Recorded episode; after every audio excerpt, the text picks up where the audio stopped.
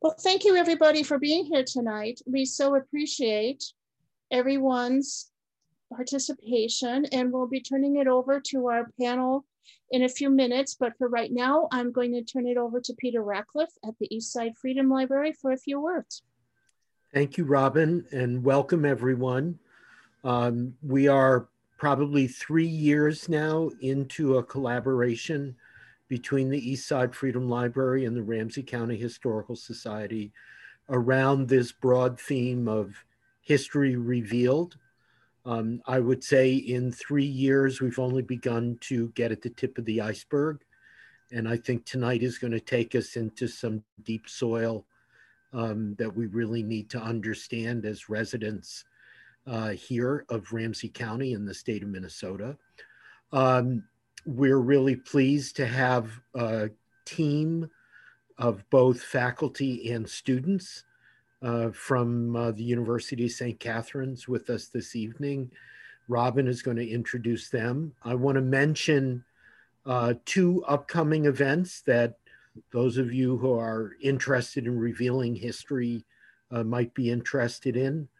On the 20th of this month, the Eastside Freedom Library will be screening the film Labor's Turning Point, which is about the 1934 Minneapolis Teamsters strike, and it will be followed with a panel discussion.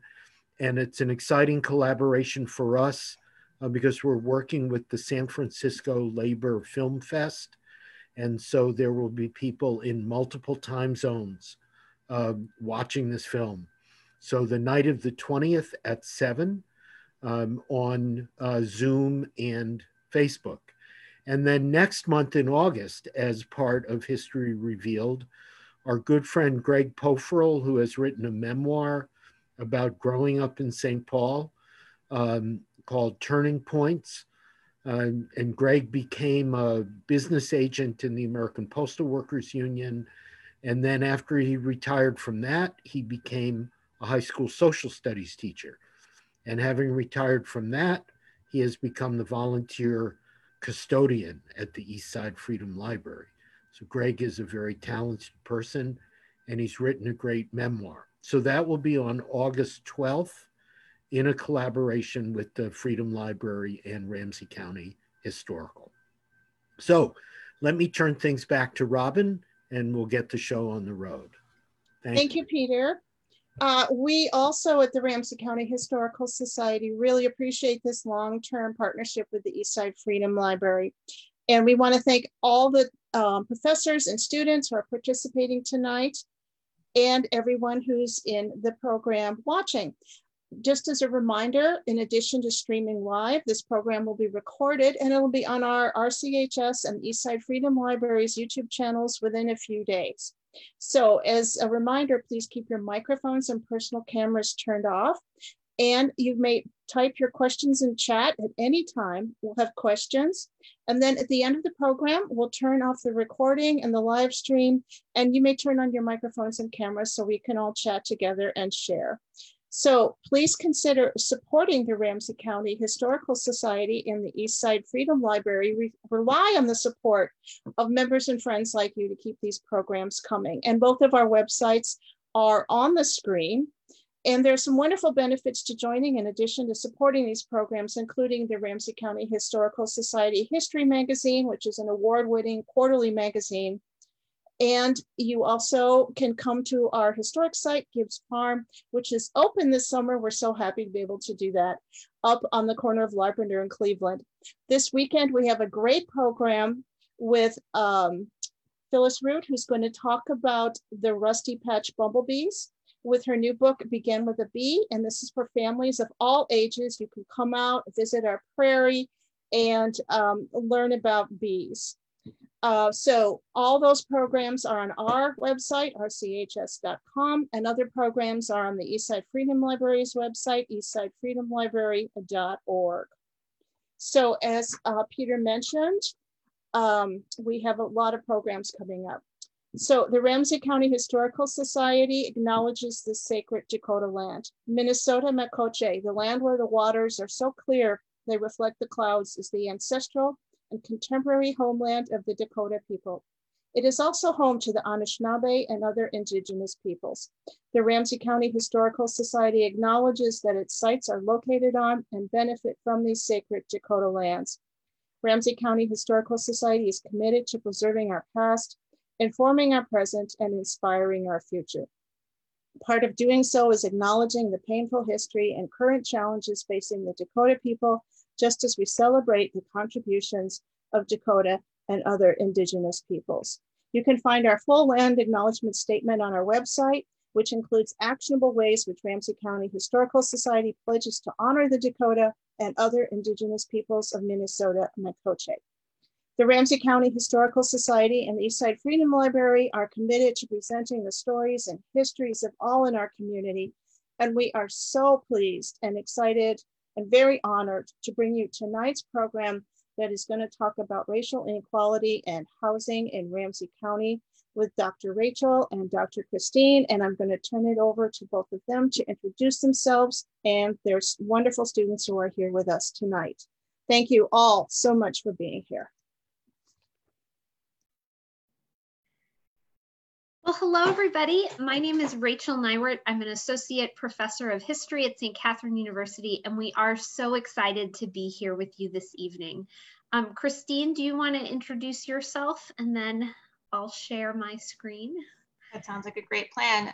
So Dr. Christine West, I'm a professor in the Department of Economics and Political Science. And as long as I have the mic off here, I also just want to quickly give a shout out to my team of students, not all of whom will have an opportunity to talk this evening, although maybe during the Q&A they'll get a chance, but I just wanted to give them a chance to wave. We have Victoria, Ashley, Amalia, Ava and Callan, and I'm looking through the names to see if anybody else is hiding with their video off. I think we have a really great team of students who've been doing this research.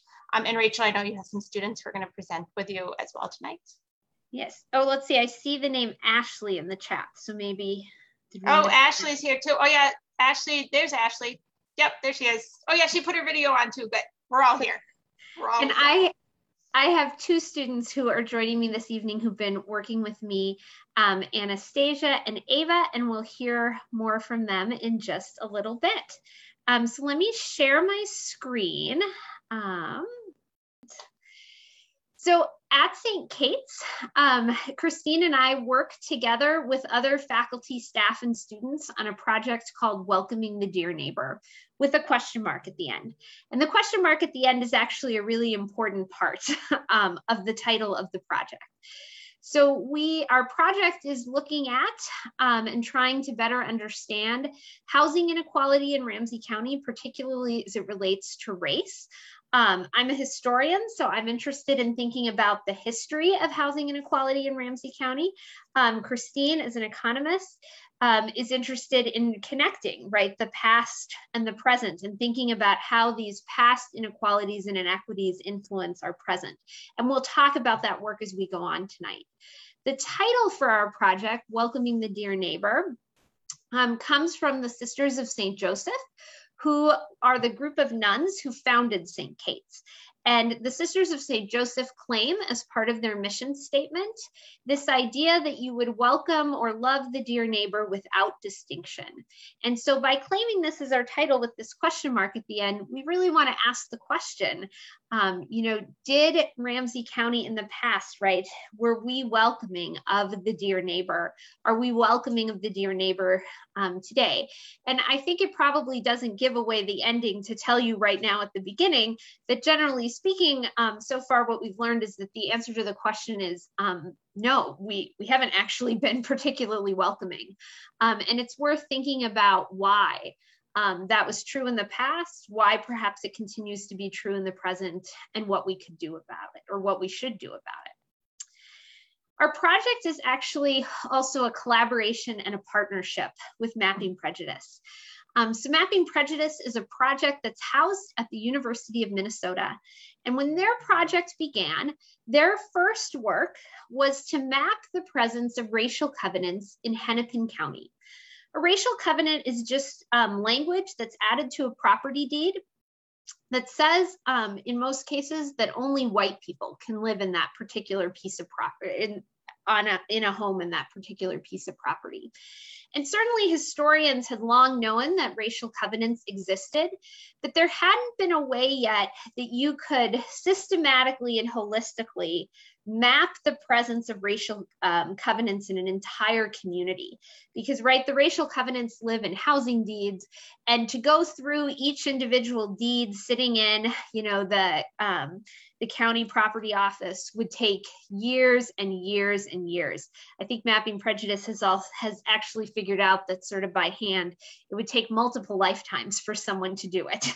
So Mapping Prejudice came up with this really amazing method where if they had digitized copies of property deeds from a county, they could use a software called optical character recognition to scan those deeds to identify deeds that might have potential racial language in them. And once then they had identified the deeds that had potential racial language in them, they use a sort of citizen scientist model where people in the community are invited to search those deeds that were flagged and try to identify whether or not they have actual racial language in them. And the reason they need to be searched by a person is because, for example, if Betty White were to buy a house, the OCR software would flag that as potential racial language. But of course, White is just her last name. So in that instance, it's not racial language. So someone has to go through and check. And once all the deeds have been searched, Mapping Prejudice then builds a map showing their presence throughout the community. They finished their work in Hennepin County about 2 years ago, and there were questions about whether the project would come to Ramsey County, would continue its work in Ramsey County. And St. Kate's partnered with Mapping Prejudice to help bring that project to Ramsey County. When we started the work, we anticipated that it would be a 3-year project to build the map in Ramsey County. And the first set of deeds were put online in February of 2020 in Ramsey County to be searched. A few months later, George Floyd was murdered and the uprising started in the Twin Cities. And Mapping Prejudice's project received a lot of attention. So a project that we thought would take 3 years to transcribe and search all the deeds that were flagged for potential racial language instead took 6 months. All of the Ramsey County deeds had been transcribed and checked by early fall 2020. Because the deed transcription went so quickly, their Mapping Prejudice is still working on building the map. So I have a sneak peek of the map that I'll that we can look at and talk about later this evening. But the Ramsey County map itself is not done in its entirety yet. The deed work is done, just not the map building. Our project, in addition to helping Mapping Prejudice to build the map, we don't build the map, but we do help lead the transcription sessions where people can look through the deeds. Our work has been to develop and discover some of the context that surrounds the map, right? For me as a historian, part of what I'm interested in is thinking about how and why the map comes to look like it does. Why do we see racial covenants in some places and not in other places? What are the stories and the people that sort of exist that help to create the map? And so for the last year and a half or so, I've been working with a group of students in the archives. We started in physical archives, then we moved online because of COVID, and now we're just starting to be able to go back into the archives. And we're trying to learn more about the stories of housing inequality. My general sense, you know, I have not lived in Minnesota for my whole life. I moved here in the early 2000s, so long enough ago that I think I can claim this as home, but it has not been my only home. But my general sense in Ramsey County is that particularly for white people, there's not a good sort of narrative that exists of what the story of housing inequality and race is in Ramsey County. I think that if you ask people, a lot of folks could tell you the story of the Rondo neighborhood, but I'm not sure that they could tell you a lot, especially white people again, could tell you a lot of other stories. And what I've realized through the research that I've been doing with my students is that if you look at the history of housing inequality and racism in Ramsey County, there is a persistent and consistent thread of sort of racism around who gets to live where. And it is a persistent story. How white people in Ramsey County decided who could live where, the sort of reasons that they give for why people can and can't live in different places, that might change. But that there is always a concern with claiming space for white people, that does not seem to change. And I wonder if that's the history that we first think about when we think about this place that we live. And so I'm going to start here with my students, and we're going to share some stories that we've discovered in the archives. So 3 stories. I think one of the 3 might be familiar to folks here. I'm guessing 2 of the 3, though, might be a little less familiar. So we're each going to share a story that we've been learning about in the archives, and then I'll share some observations at the end. We'll look at the map, and then I'll turn things over to Christine for she and her students to share some of the work that they've been doing around understanding present inequalities. So Anastasia, I think we start with you. So I'll mute myself and turn it over to you. Perhaps as you start your slide, you could just introduce yourself briefly. Yeah, so hi everyone. I'm super excited to be here. My name is Anastasia. I'm a rising senior, wow, here at St. Catharine University, majoring in history and minoring in philosophy, and has been working on this project approximately like a year, maybe 2.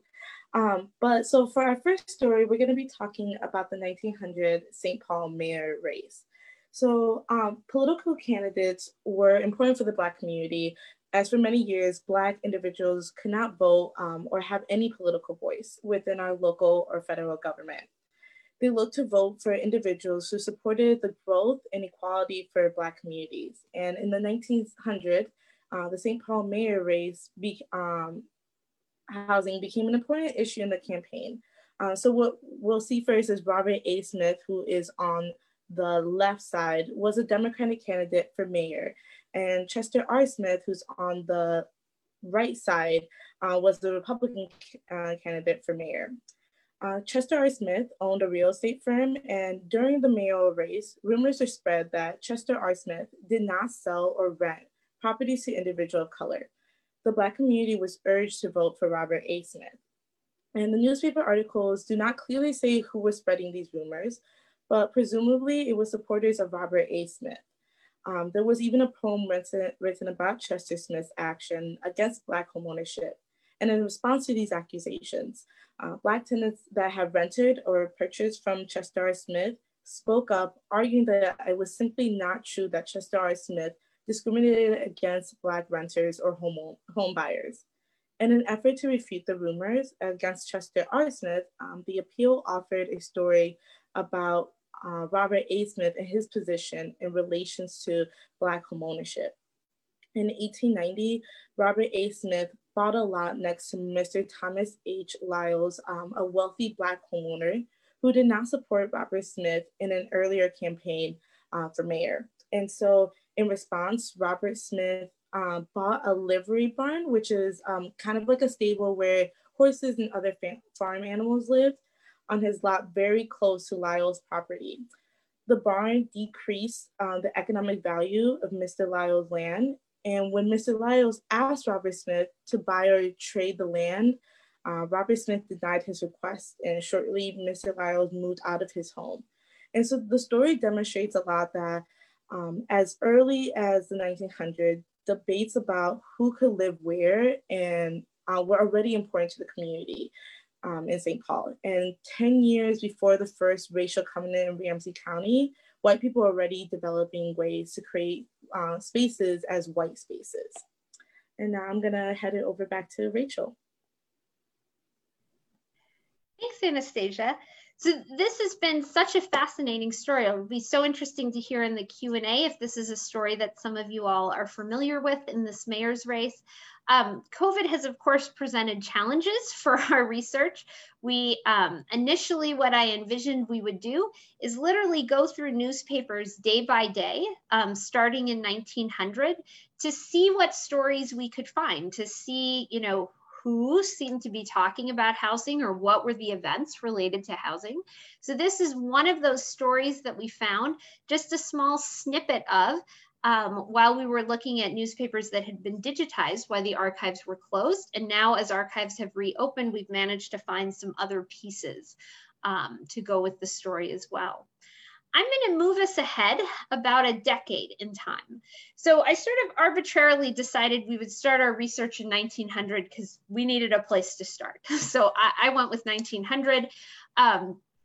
The sort of looking back to the story of Thomas Lyles in 1890 makes me think that maybe we need to move our timeline back. But 1900 does, the mayor's race does seem to sort of offer something of a starting place. I think the next story or moment that's interesting to think about is a story that happens in the Crocus Hill neighborhood in 1909. So in the year 1909, a Black dentist in St. Paul by the name of Dr. Bell owned a piece of property in the Crocus Hill neighborhood on Lincoln Avenue. And the house that he owned, the property that he owned, actually still stands there today. He rented out that property to two African-American families. One family lived upstairs, the second family lived downstairs. And they were, as far as I can tell, the first, these two families were the first African-American families to move into the Crocus Hill neighborhood in 1909. And their white neighbors in Crocus Hill were not happy. So the title that comes on this slide, Near Race Riot in St. Louis City, comes from a newspaper actually in La Crosse, Wisconsin. This particular story I found was talked about not only in newspapers here in the Twin Cities, but newspapers around Minnesota, the Midwest, and actually it was a story that was covered in national newspapers and newspapers all around the United States. But the title here I think is striking, right? Near Race Riot in St. Louis City. Clearly at the time, this was a somewhat significant event. So when the two families moved in to Crocus Hill, their white neighbors were not happy. And they tried to figure out, the white neighbors tried to figure out what to do. 1909 was a year before the first racial covenant appears in Ramsey County. We see the first racial covenant in 1910. So right, there was certainly nothing that would have prevented the African-American families from moving into the neighborhood, except for the really horrific actions of their white neighbors.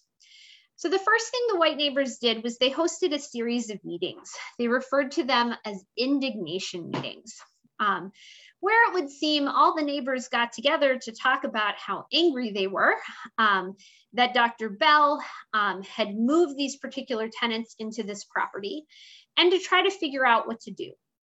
And so initially what they decided to do is that they would try through acts of intimidation and violence to push the Black families out of the apartment. So they do things like break windows in the property. They rang the doorbell at all hours of the night. It was actually the second story here that starts Smash Windows in the title, talks about what happens when the windows are broken. And the article actually goes on to say that on the evening that the windows were broken, that before the windows were broken, whoever broke the windows went down the street and broke all the lights on the street so that no one could see what they were doing. So the hope of the white neighbors anyway, was that through these acts of intimidation and violence, they would force these two families to move and Dr. Bell to sell the property. The family that lived downstairs moved fairly quickly. Upstairs was an older woman and her husband, I think. It's a little unclear from the newspaper stories if her husband lives there with her or if she might be widowed. Her name was Mrs. Jackson, and she does not move immediately. And in the newspaper story, she's quoted as saying, I have nowhere to go, right? There is no place for me to move, because she and the neighbors who left more quickly both noted that Dr. Bell offered them housing that they could afford. And even in 1909, this sort of debate and question about where was affordable housing available was still an important issue. So Mrs. Jackson does not immediately leave. There are continued actions of harassment and violence. The neighbors try to negotiate with Dr. Bell to see if he will sell them the property. He says that he will sell the property, but only for a fair price. The neighbors complain that this is in fact a real estate scheme, that he has purchased this property and deliberately moved these Black families in to force the white neighbors to pay higher than market value for the house to buy him out. They accuse him of trying to colonize the neighborhood. The newspaper articles report, and this is a direct quote again from the newspaper articles. So the newspaper articles run from mid-May 1909 to early June 1909. They accuse Dr. Bell of trying to establish what the newspapers refer to as a Negro colony in Crocus Hill. Eventually, Mrs. Jackson will move, and eventually Dr. Bell sells the property. When he sells the property, the appeal reports that the money he makes from the sale of the property, he takes to Montana, and he buys property in Montana. Though I don't think he himself ever actually moves to Montana. I believe he stays in St. Paul for the duration of his life. He dies, I believe, in the early 1940s. So this story of Crocus Hill, you know, the other piece of it that I think is so startling is that in these initial indignation meetings where these white neighbors are talking about what they should do to solve this problem that they have. And again, the problem that they have is that two Black families have moved into the neighborhood. Their solution, or one of the solutions that they talk about anyway, is that perhaps they should have a lynching. And the newspaper articles report on this. It was apparently not a sort of secret that this was what they talked about. But it is, I think, startling to imagine, you know, I mean, 1909, it is a long time ago, but it's not that long ago in the schema of history. That, you know, these white folks got together and thought the solution to their problem was to have a lynching. Now, thankfully, they don't. That's not where this story ends, though this story does end with two families who needed affordable housing having to find other housing. And this is a story, I've told this story now probably in 30 different rooms over the last semester, you know, Zoom rooms, to all different kinds of people and all different kinds of groups. And this is one of the stories we've discovered that I've most often had people say to me, I never knew that happened in the place where we live. And yet it did. And it was clearly a pretty significant event. Right here, you can see the title, Race War to Be Kept Up. So now I'm going to turn it over to Ava. And Ava, if you could also introduce yourself, and she's going to share a story that I think might be more familiar to folks in the room. But again, it'll be interesting to hear what everybody thinks afterwards. Yes, thank you, Rachel. Hi, I'm Ava Griswold. I'm going to be graduating in December from St. Kate's with a double major in history and French and a minor in women's studies, and I just started working on this project this summer. And so I'm going to dive right in and start talking about a little bit of context before I go into this specific article. But after World War I, Black residents began to leave downtown St. Paul. However, that was difficult to do because there wasn't a lot of places that Black residents could move in the Twin Cities due to racial housing covenants, as well as the poor housing conditions in the Black communities. The housing conditions for Black residents were incredibly poor, and the neighborhoods lacked many necessary community services.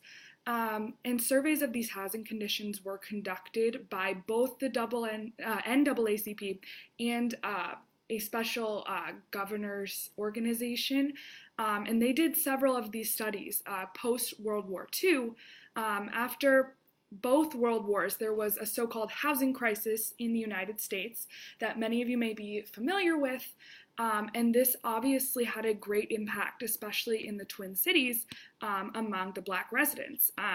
As we talked about before, racial housing covenants were very prominent in Minneapolis and as well in St. Paul and the rest of Ramsey County, so that severely limited where Black people could own and rent homes.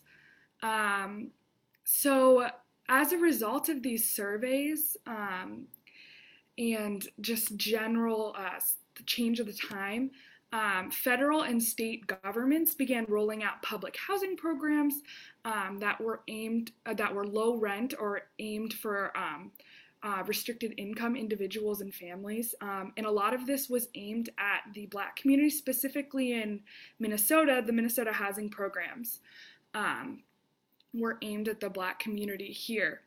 And in 1951, on the east side of St. Paul, there was a proposed low-rent housing development to be built. However, the white residents of the east side at the time were not happy about this, and you can see this theme developing. How Rachel talked about in Crocus Hill, the white residents were not happy about this low rent development coming in and having Black neighbors. And you can see that it says over 600 residents gathered in protest. That is an incredibly impressive amount of people to come out in hatred for this. And on the right here, there's some horrible racist language that people would use and spread these horrible comments to get people to not support this housing development. And eventually, this was the third time it had been voted on by the city council, and this is the third time it had been defeated. After this, there is no other mention of this specific housing development because it essentially died with the people. Rachel, you can go to the next slide here. And this is an article. So the first article I showed you was published in May. This article was published in June. This is a snippet from a guest editorial written by a man named O.C. Hall. And he was talking about this housing controversy that I was just mentioning on the east side. And he said there were two arguments for this, one of them being economic, financial, that the value of the properties surrounding the low rent development would go down severely, but it wasn't really a founded point there. Essentially, he was saying that people were using this economic argument to veil their racism. And the last quote that he says here is, "Truthfully, people in this section would not want people of different nationality, religion, and certain economic status to live near them." And this is a very telling historical precedent. As you can see, there are, right now, there's a whole rent battle happening in the Twin Cities. And you can see this happening again and again and again. This obviously wasn't the first story, and it definitely won't be the last. So it's important to understand and analyze these historical precedents and also be able to compare them to what's happening in our future. And I'm going to hand it back over to Rachel here. Thanks, Ava. So we've given you these three different vignettes, right? One from 1900, one from 1909, and then this last from 1951. It's a big jump in time, I know, between 1909 and 1951. But there are other stories, of course, that we could tell in that time in between. And what happens in that time in between is that racial covenants start to divide the community, redlining further limits neighborhoods. And then I would say after the Second World War, right, it's conversations about zoning that become ways to mask conversations about race. And so if I think about these three vignettes that we've shared and the other stories that we've discovered, it for me really raises three questions. what stories do we tell about the communities where we live? Because again, my sense is that maybe the Crocus Hill story isn't the story that we tell. You know, again, I said at the beginning, I think particularly for a lot of white people who live in Ramsey County, I think the story of what happens in the Rondo neighborhood is known. But if that's the only story that gets told, it's easy to draw a box around that and say, racism was there, but it wasn't anyplace else. The work that we've been doing suggests that, in fact, right, this sort of racist story is much more pervasive. And I wonder, you know, what would it matter to tell the story of Crocus Hill, to tell the story of the 1900 mayor's race? It also, I think, raises the question, whose stories do we tell? I think often, too, the story we tell is the story that's here on the right, right? That Minneapolis and St. Paul rank highly as one of the best places to live.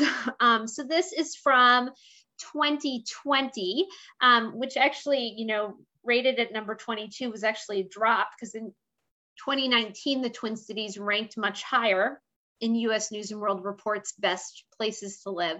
But I mean, all over on social media, you can see these kinds of rankings. But if this is the story that we tell, that this is the best place to live by a variety of different metrics, you know, when you really dig into that, and Christine is going to talk more about this, what turns out to be the case is that this is the best place to live for white people. It is, in fact, one of the worst places to live for people of color. So even if I just look at metrics around housing, roughly in the Twin Cities, 75% of white families own their own home. Approximately 25% of Black families own their own home. And that 50% gap between the two makes for the largest housing disparity in the United States. But that's not often, I don't think, the story we tell. We're far more likely to tell this story about how it's the best place to live. So whose stories do we tell? And for me, it lands me, you know, in the present. You know, what would happen if we told different stories? How would debates around housing in our community today look different if we told different stories about the past and what the history of housing and housing inequality in our community looked like? I have just this one last slide before I turn things over to Christine and her team. So this is a sneak peek of the Ramsey County map. So I just want to emphasize that it's not done yet. And you can see that, I mean, Hennepin County is included here. That side of the map is complete. All of the red on the map represents racial covenants. So this is the map that Mapping Prejudice is creating. This represents data for Ramsey County that had been added to the map by the end of October of 2020. So there is more red in Ramsey County, or there will be when the map is done, than what's shown here. But this is the start of what it looks like. And we do see very similar trends developing between Hennepin County and Ramsey County. So you'll notice if you look at the cities themselves, right, like the sort of traditional downtown areas of Minneapolis and St. Paul, that there's not a lot of red there. And that's because, right, of course, those cities were fairly well established well before 1910. And we don't typically see racial covenants being added to areas that already existed. Racial covenants were most often added to new developments and new homes that were being built. So that's why you see them sort of in a ring around the older and more traditional downtown areas and sort of moving out into these new suburbs that are being built and developed in the early to mid 20th century. And so we anticipate that that trend will continue to hold true as the map is built. And often when we give these presentations, folks from Mapping Prejudice come with us. They weren't able to come this evening. So I do want to just emphasize, it really is this work that they're doing to create this map really is remarkable work. This method that they've developed is absolutely groundbreaking because there just wasn't a way to see this in the way that it's presented here prior to their work. And so I think it's exciting to think about, you know, what kinds of conversations this could raise, not just here as we sort of think about what the map looks like for our own community, but as they bring this map to other communities around the United States, or they bring this method to other communities around the United States. So that's it for my part. I'm going to turn things over to Christine, and I'll look forward to questions and talking more with you all at the end. You're going to continue to advance slides. Wonderful. Good. So thanks, Rachel. I am even newer to this project than Rachel. I've sort of joined lately, and I'm just really thrilled to get to be part of this conversation because it's such an important conversation. And I love what this project has done. Like Rachel was just talking about the groundbreaking nature of going from, you know, she talked about how historically you could go get a single deed from the archive and you knew that there were racial covenants in this single deed, but being able to see it visualized in the aggregate on the map and how transformative that had been, it really reminds me of why I like working with data. And so there's this interdisciplinary nature of this project that we're doing here. And I've kind of got this data portion of it, this quantitative piece that's kind of fun. And so Rachel was the storyteller, and she tells great stories. And then I've got some data to tell you that's going to paint, I think, much of the same story, but with a sort of different canvas. We've been looking a lot at census data. We've been looking at data from then, from the sort of historical period. We've got some data from 1910, 1920, 1930, 40, that same time period where Rachel and her students were telling some stories, but then also trying to fast forward and make those connections between past and present. You know, Ava mentioned when she was talking about the connections between the stories that she was telling and present day policy issues. When I've been listening to the folks from Mapping Prejudice and Rachel and others from the Welcoming the Dear Neighbor project tell these stories occasionally and more often than you might hope to hear, people sometimes encounter these stories and they think, yeah, that's all very interesting. That's all very, you know, impactful. Those are very stories that really hit. But sometimes people say those are stories that are our past, and is that really our present? And I think it's important for social scientists like myself and my colleagues and my students to help draw these connections and to help use data to connect past and present, to help think about how to understand our current wealth and housing disparities and understand them in this historical context, and to draw that connection very carefully and not just wave our hands and say, well, yes, of course, it's all connected, right? But to really make the time to make those connections clear and make those connections clear specifically for Ramsey County, right? For our particular context, okay? I mean, I think this is critical because there are really contentious policy conversations that are ongoing, right? Everything from rent control to reparations that are going to need this kind of context and this kind of data. The data that we've been playing around with this summer is really just census data. So three cheers and hooray to our colleagues over at the Minnesota Population Center, over at the U of M, who do just phenomenal work to make census data really easily accessible through their work on the IPPMS project. I've got students who are going to talk to us about three different pieces of data today. We're going to look at data from then, that 1910 to 1940 piece. We're going to look at patterns of racial segregation, which is kind of that quantitative version of the stories you just heard. We'll fast forward a little bit to try and make some of the connections to today, but we're just getting going on that work. Some of it we're just going to talk about work that others have done that I think is really fascinating. And then we'll talk about how we're hoping to think about this in terms of upward mobility and the role of neighborhood and where you grow up in terms of how that informs your outcomes as an adult. And we're going to borrow some work from some economists out at Harvard to talk about that. So off we go, Rachel, next slide. And I think, Victoria, you want to go ahead and unmute and give us your video for this slide. Yes, hello, my name is Victoria. I will be an incoming third year majoring in economics and international studies. So just to start us off, the number of enumeration districts that are entirely white increases by 10 to 15% each decade from 1910 through 1940. Basically, enumeration districts have been used by the Bureau of the Census as an area that could be covered or kept track of by a census taker in one census period. So we can think of enumeration districts as like a neighborhood. Going back to the visual, we have been able to get a glance of what was previously mentioned as the quantitative version of stories we heard from Dr. Neiwer, Anastasia, and Ava. We can see that in 1910, 1/3 of neighborhoods had no Black residents.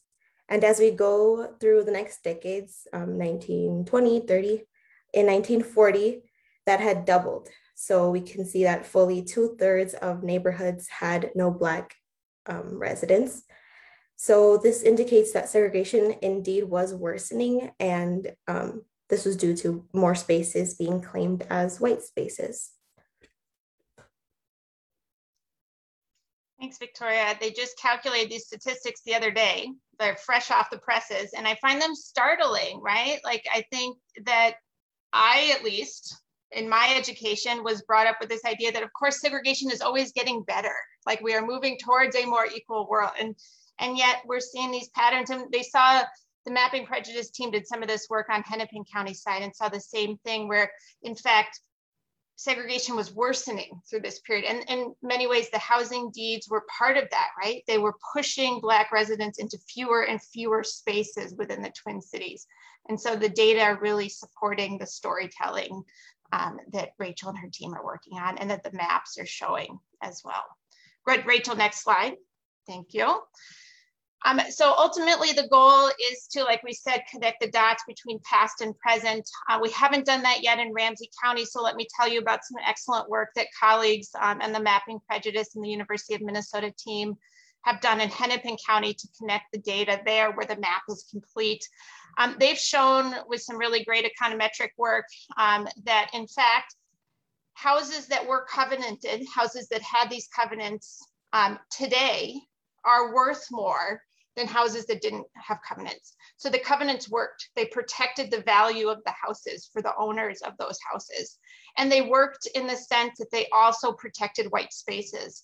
So areas, blocks, census blocks that had more housing covenants today in 2010, I think is when their data is from, in 2010 have fewer Black residents and fewer Black homeowners than census tracts that had fewer housing covenants.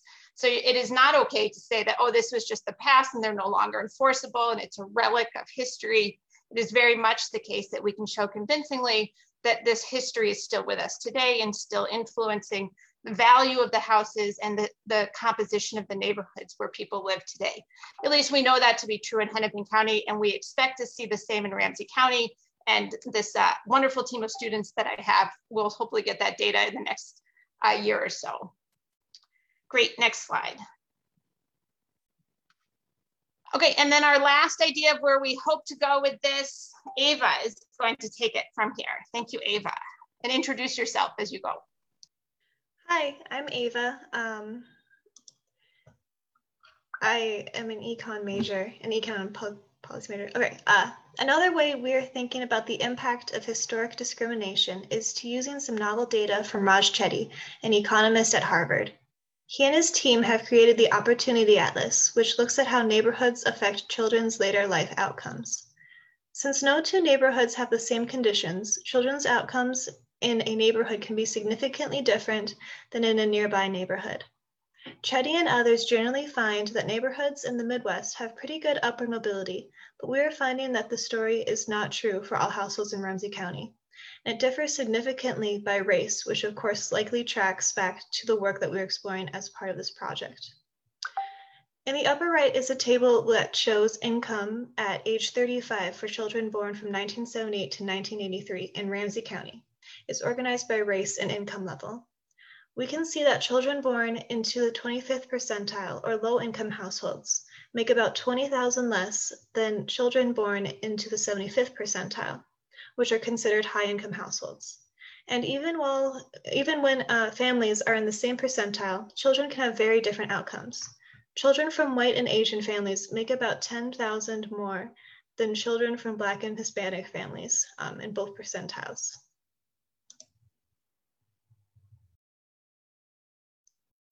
Perfect, thank you, Ava. And so our hope is that we're thinking about like not just the role of the deeds in shaping neighborhoods, but then the role of neighborhoods in shaping children's outcomes, right? And thinking about the role of these deeds in building families' wealth and building opportunity for families, right? Because that's why you buy a house so that you can raise your family there, and you buy a house so that you can raise your children, right? And so we're gonna try and build the stories to build into the policy conversations that we know our communities wanna have. Rachel, next slide. Perfect. So we had an hour with you all here today. I see some great questions coming up in the chat. We bounced around a bit. You know, Rachel said we introduced you to this idea of racial covenants and our partnership with the Mapping Prejudice Project. You got three stories, everything from the mayoral candidates through the Crocus Hill near race riot, through the Eastside housing stories of the 1950s, a little snapshot of how we're looking at some of this census data and trying to really understand the Ramsey County story statistically, and our sort of hope to think about what this might portend if we look at the data from Raj Chetty and others about upward mobility and what this means for the children who grow up in these neighborhoods. We could talk for hours on end, but we'd really rather it be a conversation than us talking at you. And so I think our timing is just about right for us to kind of pause and open it up for a little bit of Q&A on any and all of these topics or anything else that maybe people want to bring into the conversation. Thank you all for your information. And if people would like to put your questions in the chat, Peter and I will read those out so they can be answered, and they'll people who watch the video later will know the questions. So Janet had a question that Kaylin answered about giving an example of the language used in the covenants. And those examples are on the Mapping Prejudice website for anybody to see. But she goes on to ask, how can we see how potential buyers were excluded? Does the typical covenant specifically target Black buyers? And have you looked at the exclusion of other kinds of people of color? So there's actually a fair amount of variety in the racial covenants. So, and the length, there's two broad ways though the racial covenants work. Some racial covenants just say, only people of the Caucasian race can live in this home. So in that way, right, they're excluding all people of color. There are other racial covenants that more specifically name different groups. And let's see, let me see if I can find just quickly here. The very first racial covenant that we see in Hennepin County, I'm going to read, I'm quoting here from the racial covenant, but the, you know, this is historical language that we would not use today. But this is the first racial covenant we see in Hennepin County, and this is the most common language that we see in racial covenants in Hennepin County.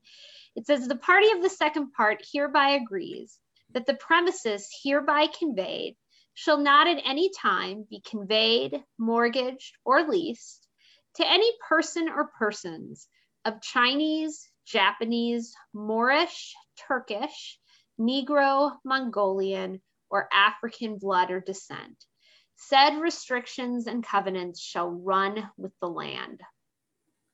So there it names a variety of different groups of people. And then that second piece that said restrictions shall run with the land is actually a really important piece of the covenant, because historically racial covenants were really strong legal mechanisms to claim property for white people, because the covenant runs with the land, not with the person who owns the property, right? So if the next person who buys that piece of property that has that racial covenant thinks, I disagree with that, I'm not doing that racial covenant, that's not actually a choice that they have. Because if they violate the racial covenant, the property reverts back to the original owners. Racial covenants were technically ruled by the Supreme Court to be unenforceable in the late 1940s, but we see them being added to deeds in Ramsey County as late as 1960. And the Fair Housing Act in 1968 will finally name racial covenants as being illegal. So I think, thank you, Rachel. I think that answers Rich's question, who asked about, were there any examples of covenants being enforced or ignored? So Ava Griswold, my student who has left us, I think, because she had somewhere else to be this evening, has just found some evidence of a court case related to racial covenants in Ramsey County. My understanding in Hennepin County is that we don't see a lot of legal challenges to racial covenants. The one example they found is there's that big cemetery by the quarry, by that shopping center in Minneapolis. And that cemetery actually had racial covenants on the burial plots. And there was a legal case there brought by, I think, a woman who was indigenous, and she was married to a white man and he was buried there. And the intention was that she would be buried by her husband, but the cemetery said no, because the plots had racial covenants on them. So if you look at the racial covenant map for Hennepin County, you can see the marks in that cemetery for the plots that had racial covenants. Well, that's really interesting to think about cemeteries too. It's not something that I think most of us would even consider. So I'll come back to Jeannie's question, but Melissa had a question which kind of leads into it. In the early 20th century, did you learn anything about how lots, before the houses were built, were marketed and sold?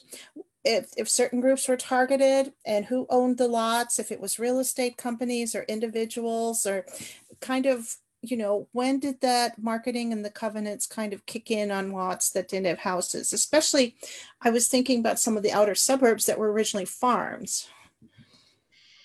So I would say that some of that happens. So when we first see, well, let me back up a step. So generally speaking, I think roughly the narrative that develops is that in that first decade of the 20th century, there's a fair amount of people moving around, particularly people of color. I mean, the population, for example, both in Minneapolis and St. Paul in about the year 1900, the Black community represents about 1%, a little bit more, but less than 2% of the population of each of those cities at the time. But it does seem apparent that within the Black community in St. Paul and Minneapolis in that first decade of the 20th century, people were moving about. And it's as though the white people, the white neighbors in that early decade sort of threw their hands in the air and said, oh my goodness, what are we gonna do? And right, these, you know, what happened at Crocus Hill, it's as though they decide that's not a very good long-term solution. So racial covenants become the longer-term solution, because then you put it in the property deed and then it's there. So we see them in the racial covenants are added to property deeds mostly by developers. So they're large scale over huge developments are added to places. And the racial covenants were actually selling features. So sometimes I didn't show tonight, the Frankston's Como Park edition, when they were running advertisements in St. Paul newspapers for people to come and buy their lots and build houses on their lots, they actually advertised it as a selling feature and wrote it in the newspaper. You should come buy our houses because we're going to have racial covenants and only white people will live in these houses. So it is an important thing, I think, to remember about racial covenants. They're not a secret. They were, in fact, a selling point. They were a selling point. They were why builders argued their properties held value and were good investments. So I think that goes, and I'm not ignoring you, Jeannie, we'll come back to your question. Janet mentioned, if you have, and it sounds like you might have, looked at the ways that developers restricted sales to particular groups. So she relates that in 1954, her parents were told by more than one developer in Roseville that they could not live in the properties in the new development, but they did find one developer who would work with them if the existing residents approved. I mean, I'm sorry to hear that that happened to your parents. Also in 1954, it seems horrifically unsurprising. You know, racial covenants, I think it's two groups that particularly help to spread them. So it's developers who are adding them to their properties as a way to ensure that their properties hold value, but it's also realtors. You know, the real estate profession professionalizes right at the beginning, sort of at the beginning of the 20th century. And in the first, or one of the first code of ethics that the real estate profession wrote, part of that code of ethics was that realtors were not to integrate neighborhoods, that in fact, white neighborhoods should be white neighborhoods and black neighborhoods should be black neighborhoods. And you were not acting ethically as a realtor if you sold property to a black family in a white neighborhood. Now in the early, I believe it's in the early 1940s, that part of the code of ethics for the professional body of realtors changes, but it does take time for practice to change, right? I mean, you can see that with the racial covenants, just because the Supreme Court says in the late 1940s, they're unenforceable. It takes time for that to actually live out in action.